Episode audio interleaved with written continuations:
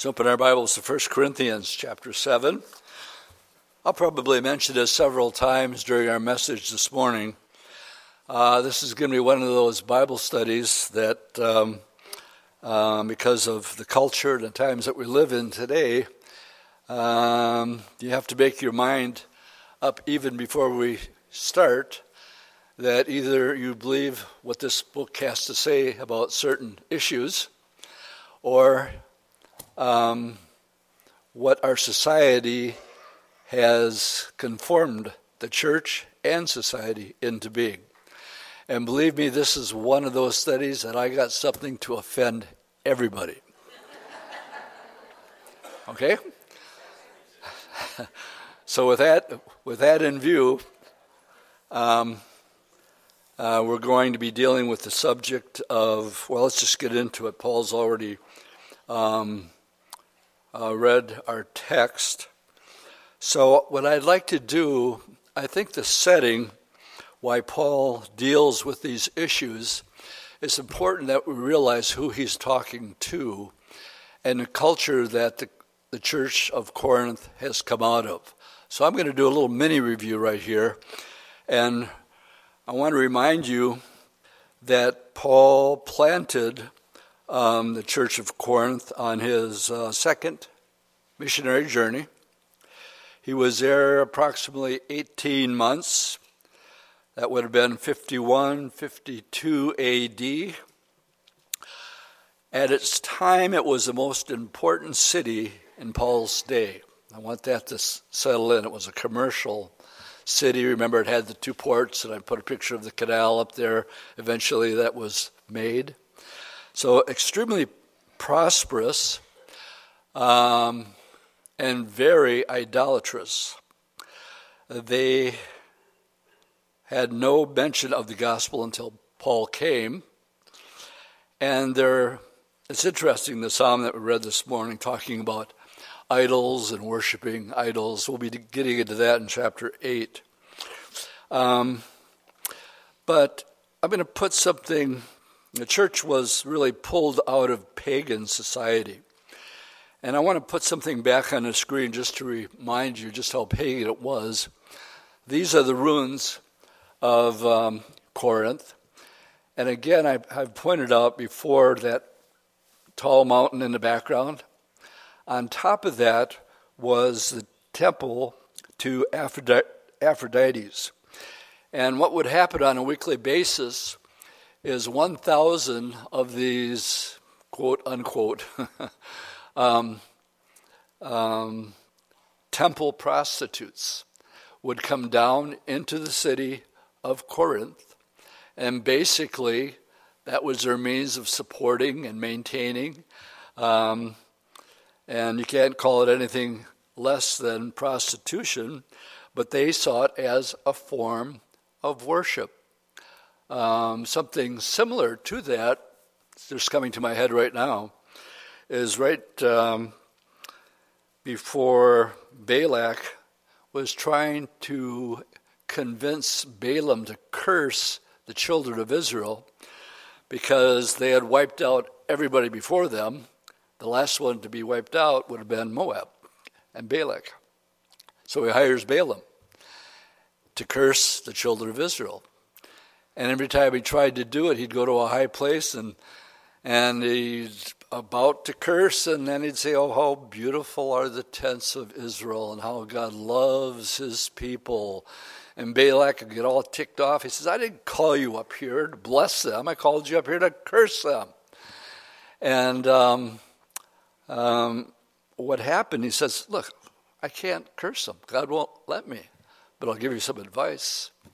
How about if we bring some of our Moabitess young girls down and introduce them to some of your men? And we'll show you how we worship. And again, it was all adultery, fornication. And in doing so, God did curse his own people because they fell into that. I can't curse them this way, but I'll give you some advice. And that was the advice of Balaam to Balak. And sure enough, I don't know what the thousands were, but it was into the thousands that died as a result of that. So they at least knew it was wrong. Okay? Imagine a culture and a society that all you've known your whole life is there's our temple, and the temple priestesses are going to come down, and we're going to worship our way. And you can allow your imagination to race with that one. The city was 700,000, two thirds of which were slaves. So that tells us it was very, very prosperous.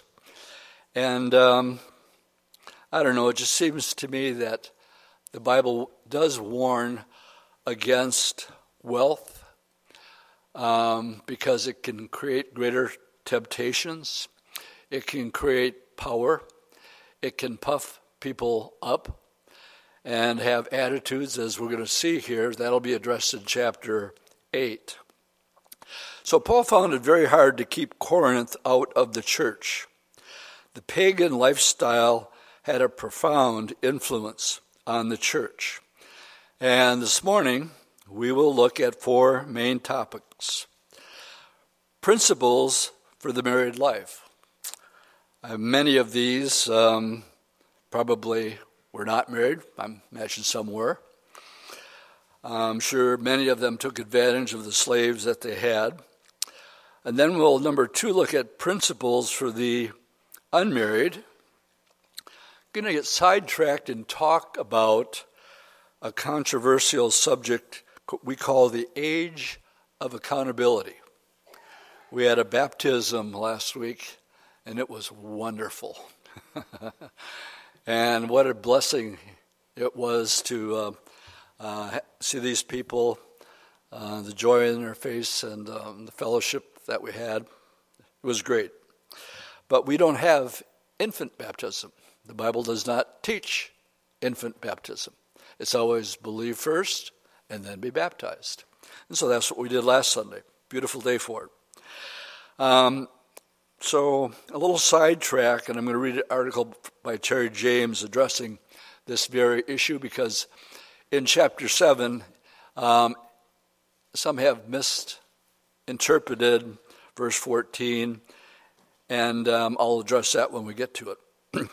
and then finally, uh, the fourth topic that we will look at comes from chapter 8, a completely different change of thought and subject as it deals with the principles of liberty and um, how it might, your personal liberty that you have, but how it might be a stumbling block um, to others. It's actually a different study within itself, and the only reason I'm doing it is when I sat down to uh, study, I got my mind in seven and just going to go through the whole chapter verse by verse. We'll do that on Wednesday night because when I opened up my wisdom for today, um, it for that particular day, it is uh, 1 Corinthians chapter 8, verse 1. and I thought, nah, that's more than a coincidence. So we're going to tackle the first 13 verses of that as um, another topic as we make our way through God's Word. So, with that much of a little bit introduction, again, it's important that we understand the culture. They never had any, they knew nothing else except for the culture that they were raised in. Verse 1. Now concerning the things of which you wrote to me, it is good for a man not to touch a woman. Now, we might just read right over that. But think about you only being brought up in the Corinthian culture. And everybody's going, say what? don't, what do you mean, don't touch a woman? That's what we do here. And so I imagine as, as he begins to teach principles for the married life, he is saying it's, it's not good to do that. It stirs arousal and so forth and leads to immorality. So, this one verse is a study within itself, but again, remember, it applies to all of us, but especially in this particular culture. This would have been, are you kidding? All right, verse 2 Nevertheless, because of sexual immorality, let each man have his own wife, singular, and let each woman have her own husband. Well, um, some of them are thinking, um, this is uh, meaning we can only have sexual relationships with one person. This is going to be the mindset of this is very, very new thinking for the for the church at Corinth. Um, married, not living together, but married, one husband, one wife. In verses three through six, it tells us, "Let the husband render to his wife the affection due her, and likewise also the wife to her husband." The wife does not have authority over her own body, but the husband does. And likewise, the husband does not have authority over his own body, but the wife does. Do not deprive one another except with consent for a time, that you may give yourself to fasting and prayer, and then come together again so that Satan does not tempt you because of your lack of self control. But I say this as a concession, not as a commandment. Now let's just think this through. Um, as a husband and wife, and um, having natural hormonal drives, uh, we have um, times where, um, well, how do you say it tactfully? One is in the mood and one isn't, put it that way. And um, what Paul is basically saying here is um, your body doesn't belong to you, it belongs to your husband. And, husband, your body doesn't belong to you, it belongs to your wife. And so, if you're in the mood, don't go say, honey, I have a headache tonight. that was supposed to be funny.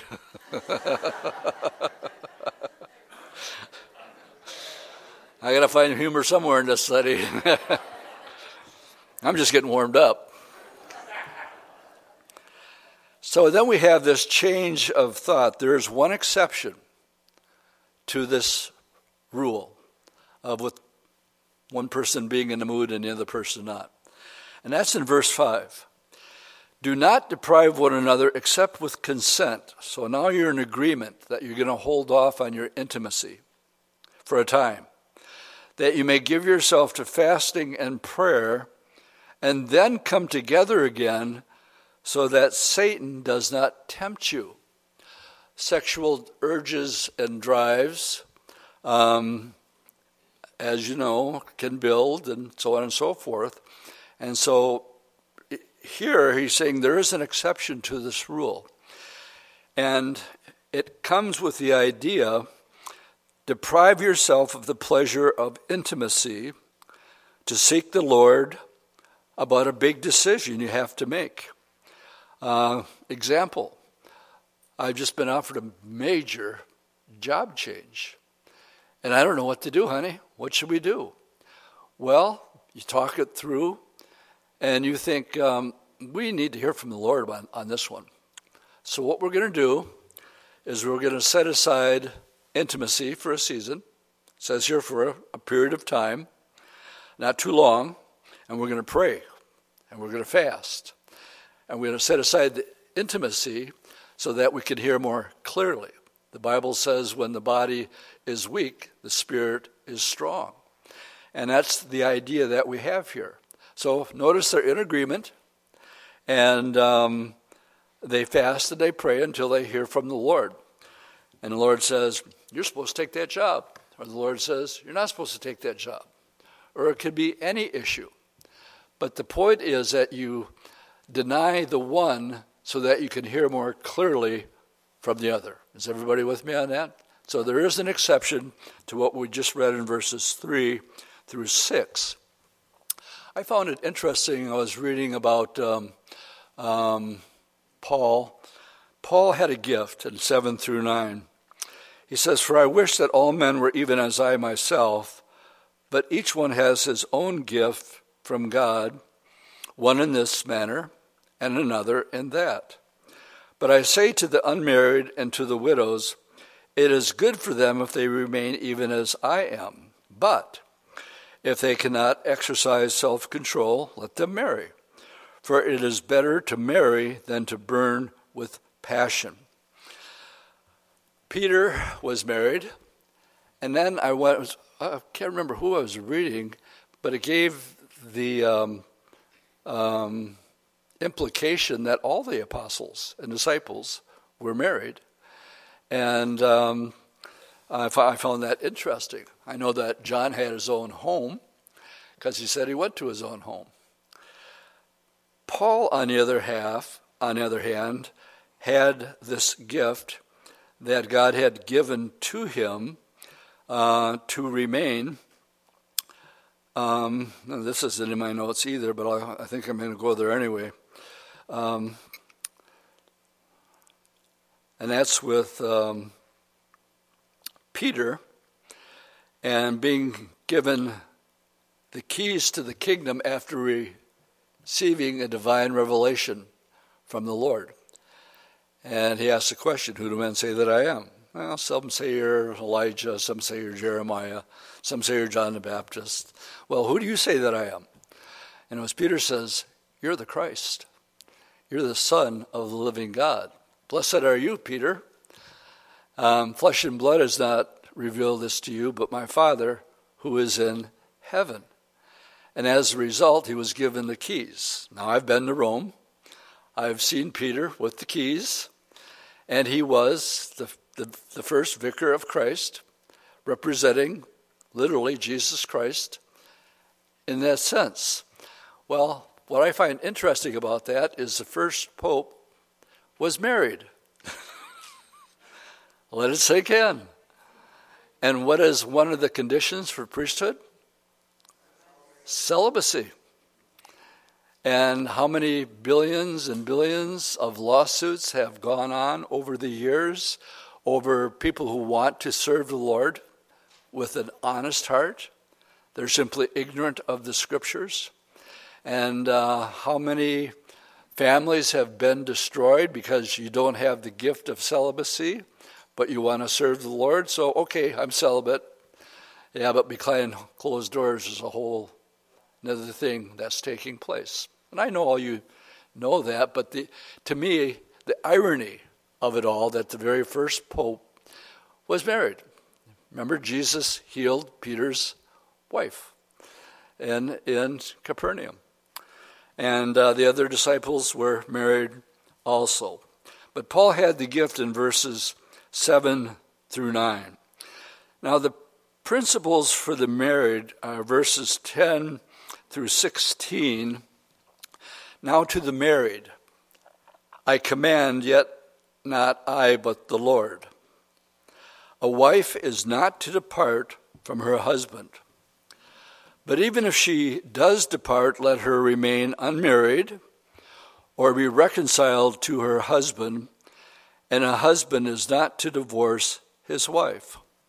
Um, when two people get married, you actually have two sinners getting married. And with that, even being born again, there will be times of disagreement and and um, loud discussions. And um, uh, but there's only one ground rule for divorce, and that's adultery. And um, I don't know. I, I, have an issue with um, um, Christian counseling.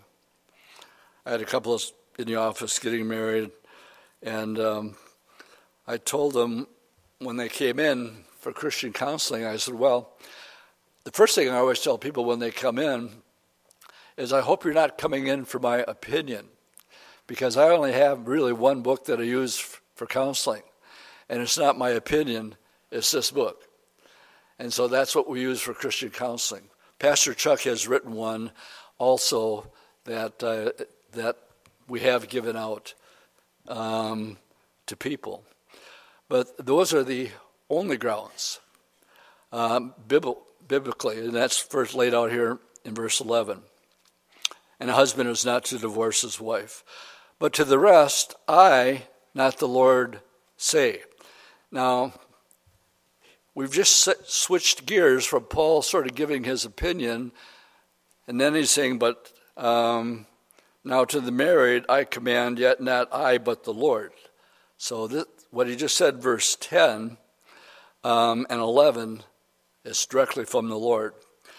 And then he says, verse 12, um, but to the rest, I, not the Lord, say, if any brother has a wife who does not believe, and she is willing to dwell with him, let him not divorce her.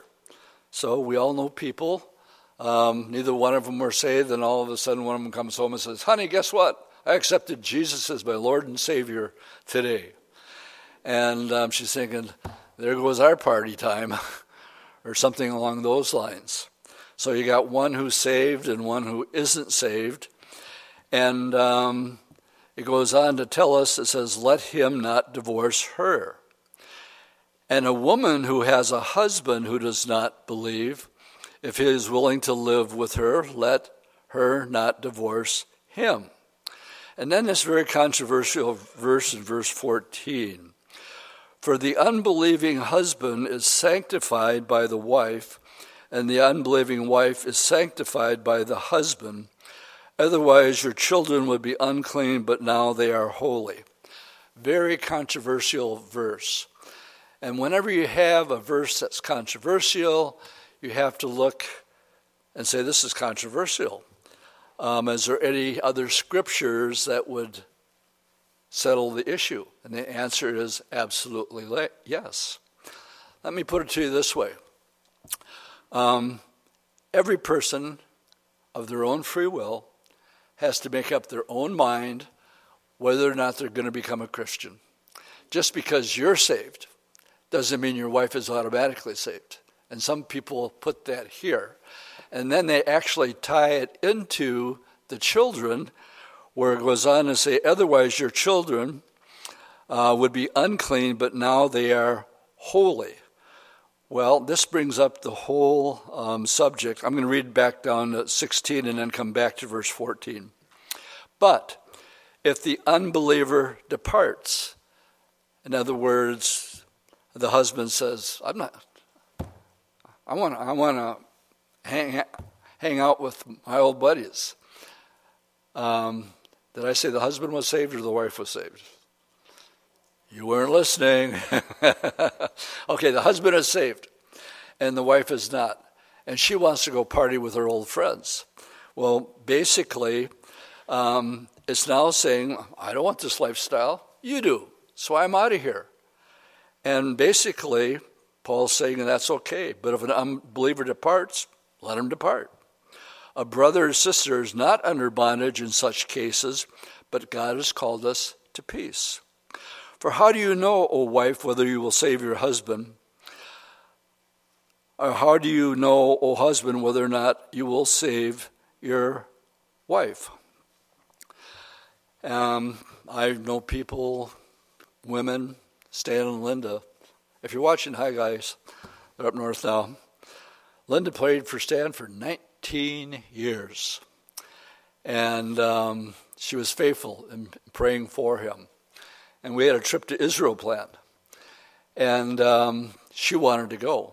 Stan didn't want to go to Israel, but he sure wanted to see the pyramids.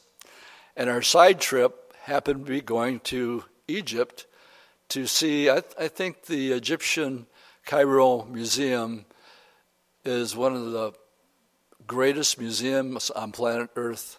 And if you ever have a chance, take it in. But Stanton said, I want to go too. Not because he wanted to go to Israel, he wanted to go to see the pyramids. So, what he had to put up with for two straight weeks is um, every site that we went to, a Bible study, people getting up and giving their personal testimony how they got saved, and then eat three meals a day with us and hang with born again Christians for two weeks. That's all it took.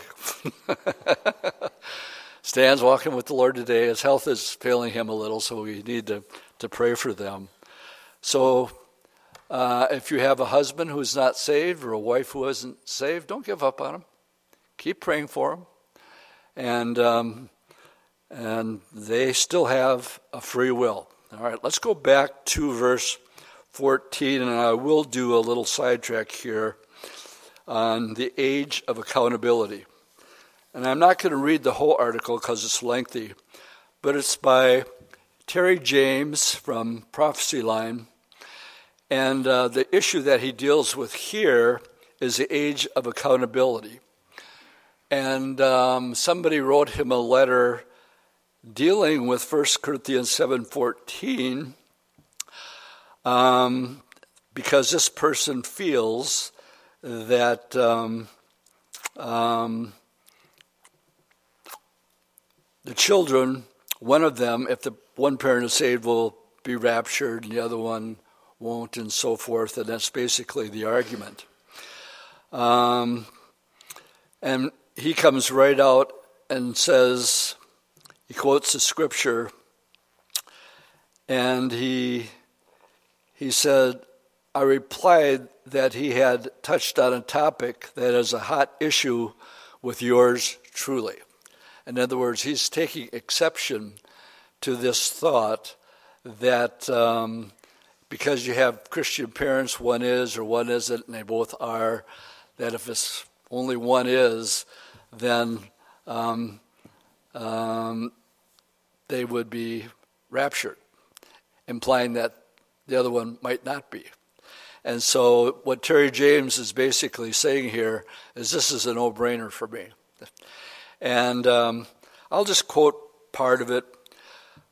Um, children who have died physically and children who will be taken in the rapture have in common the fact that they were and will be instantly with the Lord.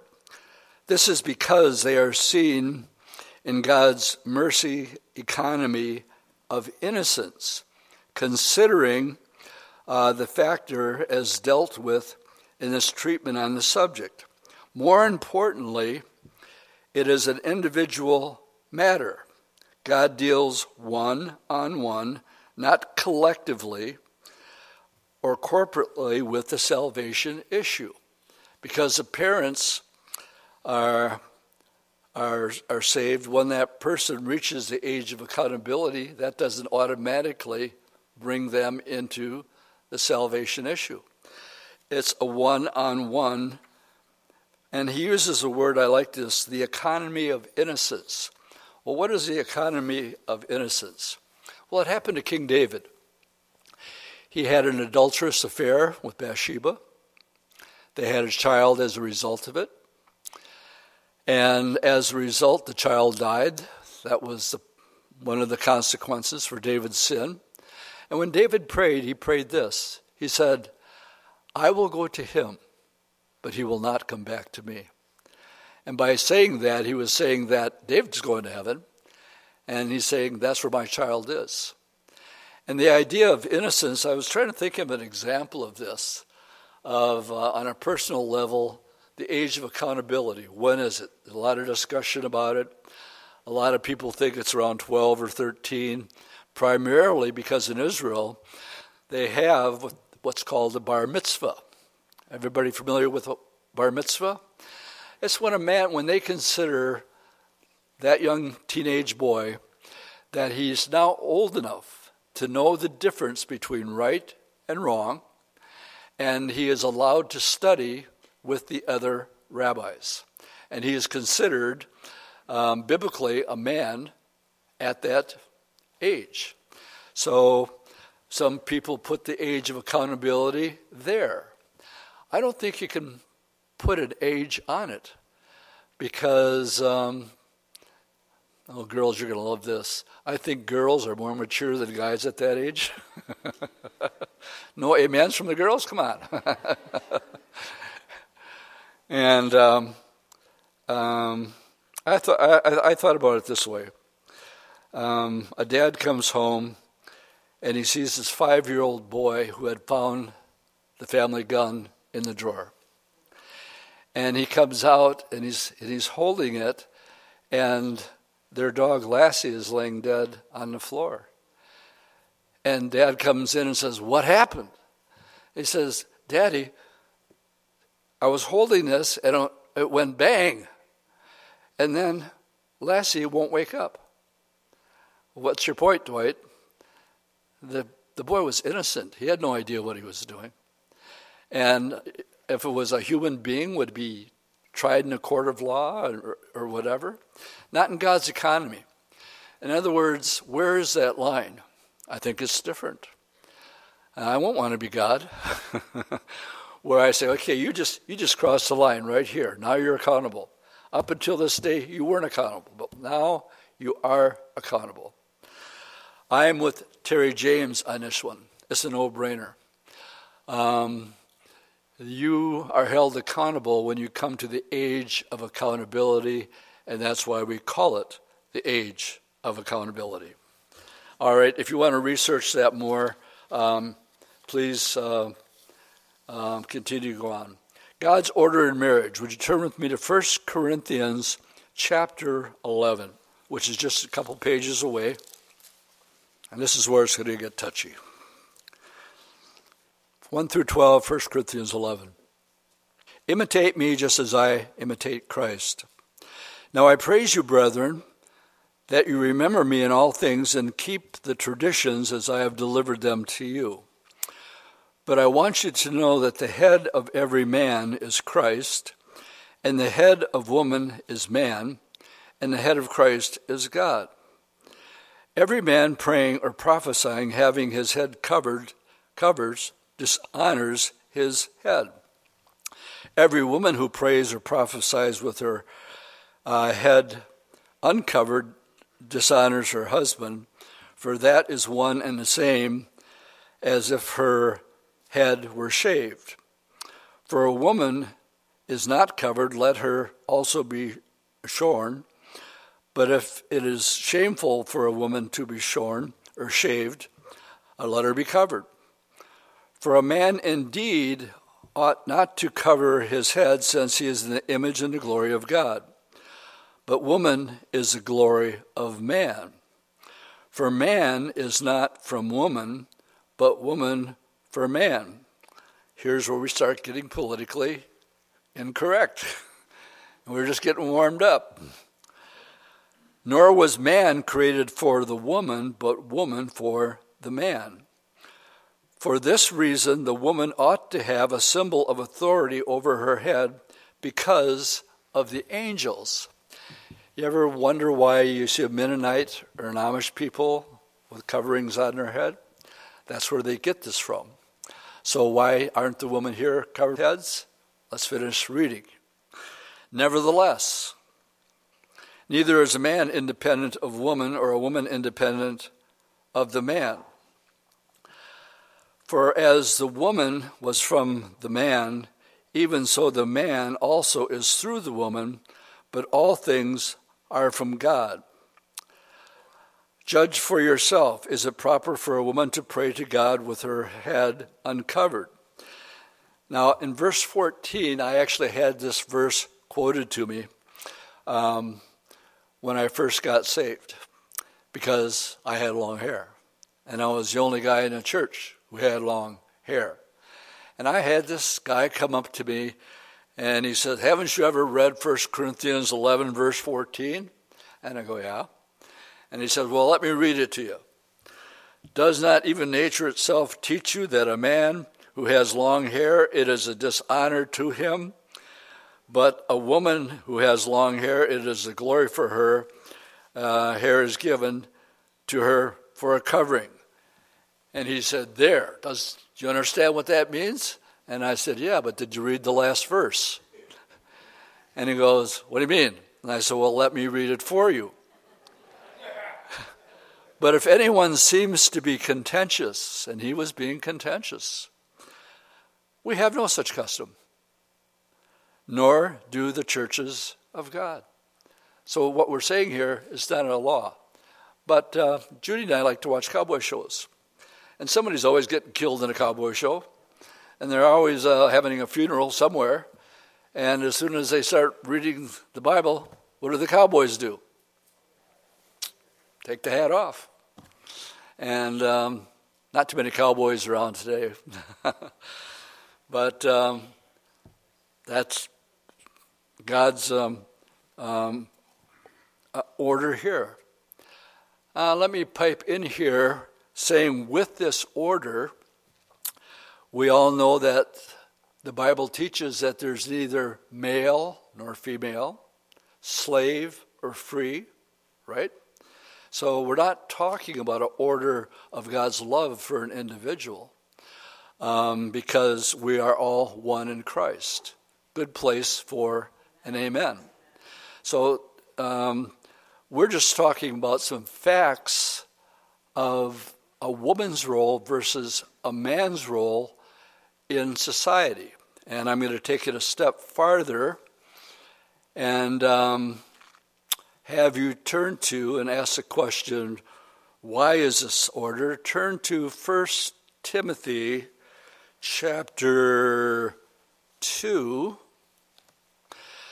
and verses 9 through 15. In like manner, also, that the woman adore themselves in modest apparel, with propriety and moderation, not with braided hair or gold or pearls or costly clothing, but what is proper for a woman's professing godliness with good works. Let a woman learn in silence with all submission. I do not permit a woman to teach or to have authority over a man, but to be in silence. Why? For Adam was formed first, then Eve, and Adam was not deceived, but the woman being deceived fell into transgression. Nevertheless, she shall be saved in childbearing if they continue in faith, love, and holiness and self control there are not to be women pastors. There were no women as apostles. And uh, having said that, we're having a women's retreat next weekend, Green Lake. Um, Debbie Bryson's coming out. Her husband George is going to be with us next Sunday here at Calvary. And um, do we not have Mary come up and give prophecy updates? And do we not have Ruth? Ruth, you're sitting over there somewhere. Does not she teach? Her and Donna Rathke um, are teachers. They're very, very good teachers, but they're not up here behind the pulpit. There's, those are two different issues, and Paul tells us why. And um, how politically incorrect is that in the times in which we live today? I see in society women taking more of a prominent position when the men seem to be taking a less and less position. More men are staying at home, being the keepers of the home, and more women are going out on the workplace. Turn with me, or say, oh, I'm going to name some names here, because there are women pastors that are out there today. Beth Moore from Green Bay, Joyce Meyer, Paula White, Joni Lamb, Lisa Bevere, Lori Bakker. Um, a number of small churches have a combination of husband wife co pastoring together. The Methodists, the Episcopalians, the Church of Christ, ELCA, a Lutheran church, the ELCA, ordain women to be in pastors. And now I ask the question again at this time. Um, Who's influencing who? Is the church influencing society, or is society influencing the church? Do you know that all the way up to the feminine mystique and who wrote it, um, up until 1960, I'm guessing somewhere around in there, do you realize was unthinkable that mom would be anything but a but a homemaker. Turn with me to Titus chapter 2. Titus 2, picking it up in verse 1 of Titus 2. But as for you, speak the things which are proper for sound doctrine, that the older men be sober, reverent, temperate, sound in faith and love and patience. And the older women likewise, that they be reverent in behavior, not slanderers, not given to much wine, teachers of good things, that they admonish the young women to love their husbands, to love their children, to be discreet, chaste. What's the next word? Homemakers. Good, obedient to their own husbands, that the word of God will not be blasphemed. Likewise, exhort the young men to be sober minded. In all things, showing yourself to be a pattern of good works in doctrine, showing integrity, reverence, incorruptibility, sound speech that cannot be uh, condemned, that one who is an opponent may be ashamed, having nothing evil to say of you. Let me get a little sidetracked here. And um, when did this all start to change? Well, I'm going to put a picture up on the screen right now of Mary Tyler Moore. That's actually a, a, bronze image of her in Minneapolis, Minnesota. You can't see what she's throwing in the air, but you old timers, you know what she's throwing in her air. She's throwing her hat. I'm out of the house. I'm in the workplace. And it set a trend. But I got to tell you, for the first 6,000 years, overall, in general, it was just natural. Talking about what's natural and what's not natural is that the women, um, to their credit, are much more sensitive um, in housemaking, uh, much more sensitive. I like to compare men and women, um, men being an A&W root beer glass, and a woman being a fine vase from France and that they're two completely different natures with two completely different job descriptions. Adam, because you said the ground is cursed, now you're going to have to work it by the sweat of your brow. That's, the, that's your job. What was Eve's um, penalty? Well, now when she got pregnant, it was going to hurt to have babies, implying that it, before that it didn't wasn't going to hurt if you had a baby. But clearly, throughout every generation, you know, the saying is, um, who's wearing the pants in the family? Is that one of the terminologies today? And in some places, it's not the man. And um, uh, it was unthinkable for a long time before our maybe maybe not just generation, but the, the wives always wore dresses, and that's just the way it is. So again, having put this up, um, let me say this. Is this implying that men, that women are inferior to men? I'd say I'd take it a step farther. And uh, in my own personal case, um, I believe my wife is pretty close to having a photographic memory. When she's around, I don't need my blue letter Bible, okay? because I'm, I'm, thinking, where's that scripture? Where's that scripture? I know it, and I, I know this much of the verse. And I say, honey, where is, and I'm not kidding, eight or nine times out of ten, she will give me book, chapter, and verse in the Bible, the whole Bible. And um, so it's true. The marriage the same way. Both of them have that um, that photographic type memory, and God has just given them a special gift in that area. They're just different gifts. Men have gifts, and the woman has gifts, and God is not a respecter of either one. He clearly says so. There are neither male nor female, slave or free, Jew or Gentile, but we're all one in Christ. It's not a matter of God loving one above the other but it's a, it's a matter of, um, of how God actually established this. Take it, uh, oh, having said that, uh, along with Mary Tyler Moore, Ed Asner died um, a couple weeks ago. You know who he was? That was Mary Tyler Moore's boss on the show. I found out he was Jewish. yep, his name was Yitzhak Asner, uh, born in Kansas City, Kansas. And of course, um, um, he won several academies, but he was probably best known for his role on the Mary Tyler Moore show that I believed, along with the feminist mystique, was a game changer in the society that we live today.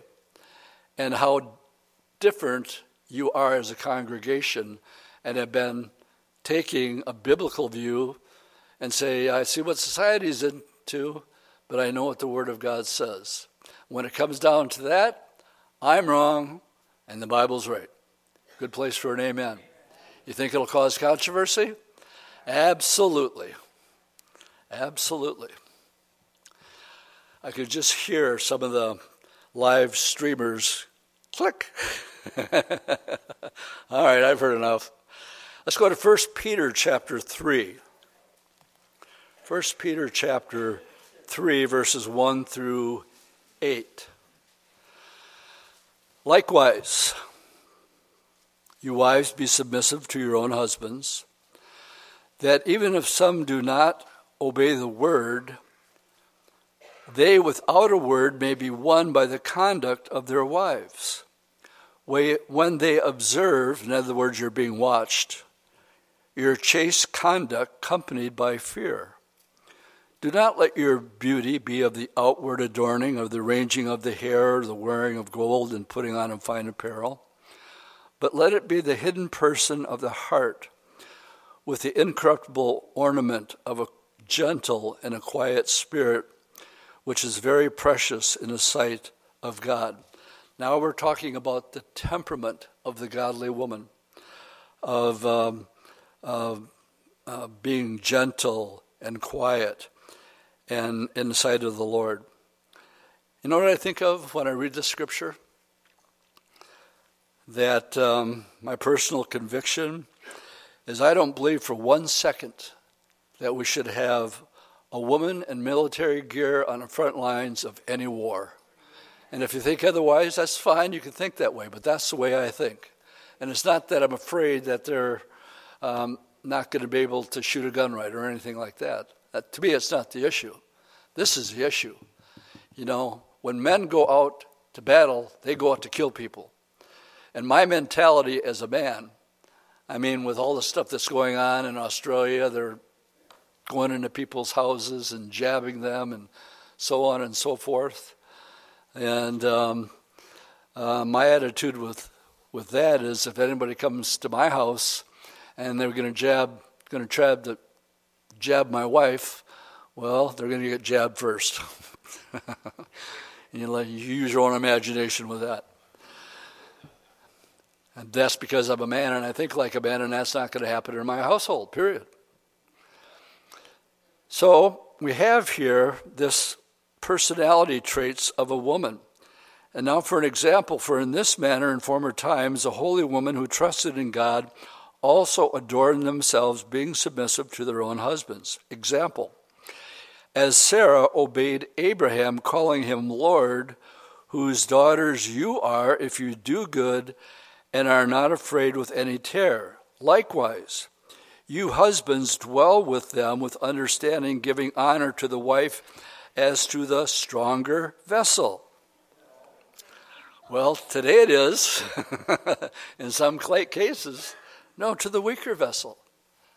They're built different. Their muscle structure isn't manly, it's feminine, feministly. Is that a new word? Feministly? I made it one and being heirs together of the grace of God, the two become one. That your prayers be not hindered. Finally, be all of you of one mind, having compassion for one another. Love as brothers, be tenderhearted, be courteous. Let's go to the example in the book of Genesis, chapter 12. Sarah, we're told, obeyed Abraham, and she even called him Lord. So, guys, when you go home today, you tell your wife you want to start to be called Lord of the House, and oh, that'll really get a, that'll really get things going. All right, Genesis chapter 12, verses 10 through 20. There was a famine, and so Abraham and Sarah are on their way to Egypt. Now there was a famine in the land, and Abraham went down to Egypt to sojourn there, for the famine was severe in the land. And it came to pass when he was close to entering Egypt, and he said to Sarai, his wife, Indeed, I know that you're a woman of beautiful countenance. Therefore, it's going to happen when the Egyptians see you that they will say, This is his wife, and they will kill me but they will let you live. Please say you are my sister, that it may be well with me for your sake, and that I may live because of you. So it was when Abraham came to Egypt that the Egyptians saw the woman, that she was very beautiful. The prince of Pharaoh also saw her and commended her to Pharaoh, and the woman was taken to Pharaoh's house. And he treated Abraham well for her sake. He had sheep and oxen, male donkeys, male and female servants, female uh, donkeys and camels. But the Lord. And there it is. But the Lord. What do we have going on so far? Um, honey, come here. Um, would, you, would you lie for me so that I don't die? Now, a lot of women would say today, I thought your job was, first of all, you're lying, number one. Uh, second of all, I thought your job was to protect me, and now you're turning it all around. I mean, she would have had a pretty good case going for her. He was lying, number one. He should have been looking to protect her. He's not doing that. He's concerned about his own skin. And she could have called him right out on it and said, What are you doing? You're supposed to be my husband. But what did she do? She called him Lord and submitted and went along with the whole thing. So, what does that trigger? Well, exactly what he thought would happen. He's taken into Pharaoh's, Sarai is taken into Pharaoh's household with the plans of marrying her. But it says, but the Lord plagues Pharaoh and his house with a great plague because of Sarah, Abraham's wife. And Pharaoh called Abraham and said, What is this that you've done to me? Why did you not tell me she was your wife? Pharaoh's getting plagued. Who's doing the plaguing? God. You see, she was obedient even when her husband was wrong. And I want to talk about this. There's going to be times, wives, when you know your husband is dead wrong. Most of the time.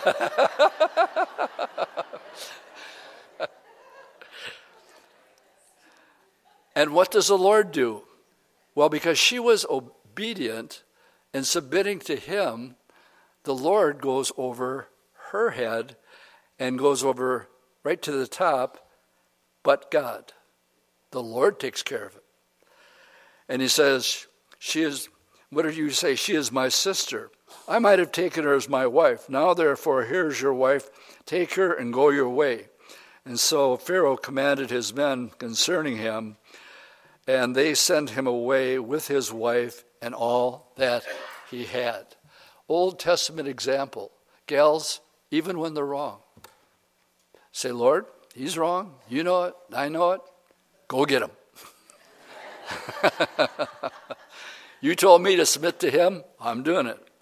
But he's underneath Christ. And so, Lord, will you please take care of this matter just like you did it with Sarah and Abraham? And uh, that's exactly what will happen. All right, let's um, go to chapter 8. I have one more. This is a really a change of thought and subject here as we um, get into 1 Corinthians 8. Uh, the whole issue here is I got to take you back and remember that Corinth had no biblical um, understanding of idolatry and paganism and all the sexual immorality. So there were things that were being offered to idols as food. And uh, some of the Christians actually said, What's the big deal? You know, it's nothing. An idol is nothing. That's what we're going to be reading here. And so I'm going to sum up and then I want to give a, a little visual demonstration of what these 13 verses are all about. It's about Christian liberty. It's about people who know they have the freedom to even eat meat that has been offered to an idol. But if you're a young Christian in the church of Corinth, you don't have that conviction. You've lived your whole life being aware of what you eat and don't eat in this pagan society. In other words, um, we, we got uh, somebody who is puffed up. We're going to see the words puffed up here. And uh, he's strong in his faith. He says, I can do this, so I'm going to do it. And um, the issue, issue is eating meat or not eating meat. Everybody with me so far? Um, we were talking about this in the office, and Mary came up with a one liner for this. And rather than say the one liner, I'm going to show you the one liner. Here's the one liner right here Ian is a vegetarian, he doesn't eat meat. He don't eat no meat. No, he doesn't eat meat. What do you mean he don't eat no meat? oh, that's okay. That's okay. I make lamb. It's okay, I'll Go. make lamb. Go. What you mean, you don't eat meat? now we can read the chapter. I purposely did this for a couple reasons. I know that um, a lot of people have never read a biblical, bi- biblical perspective on marriage and the different roles and relationships.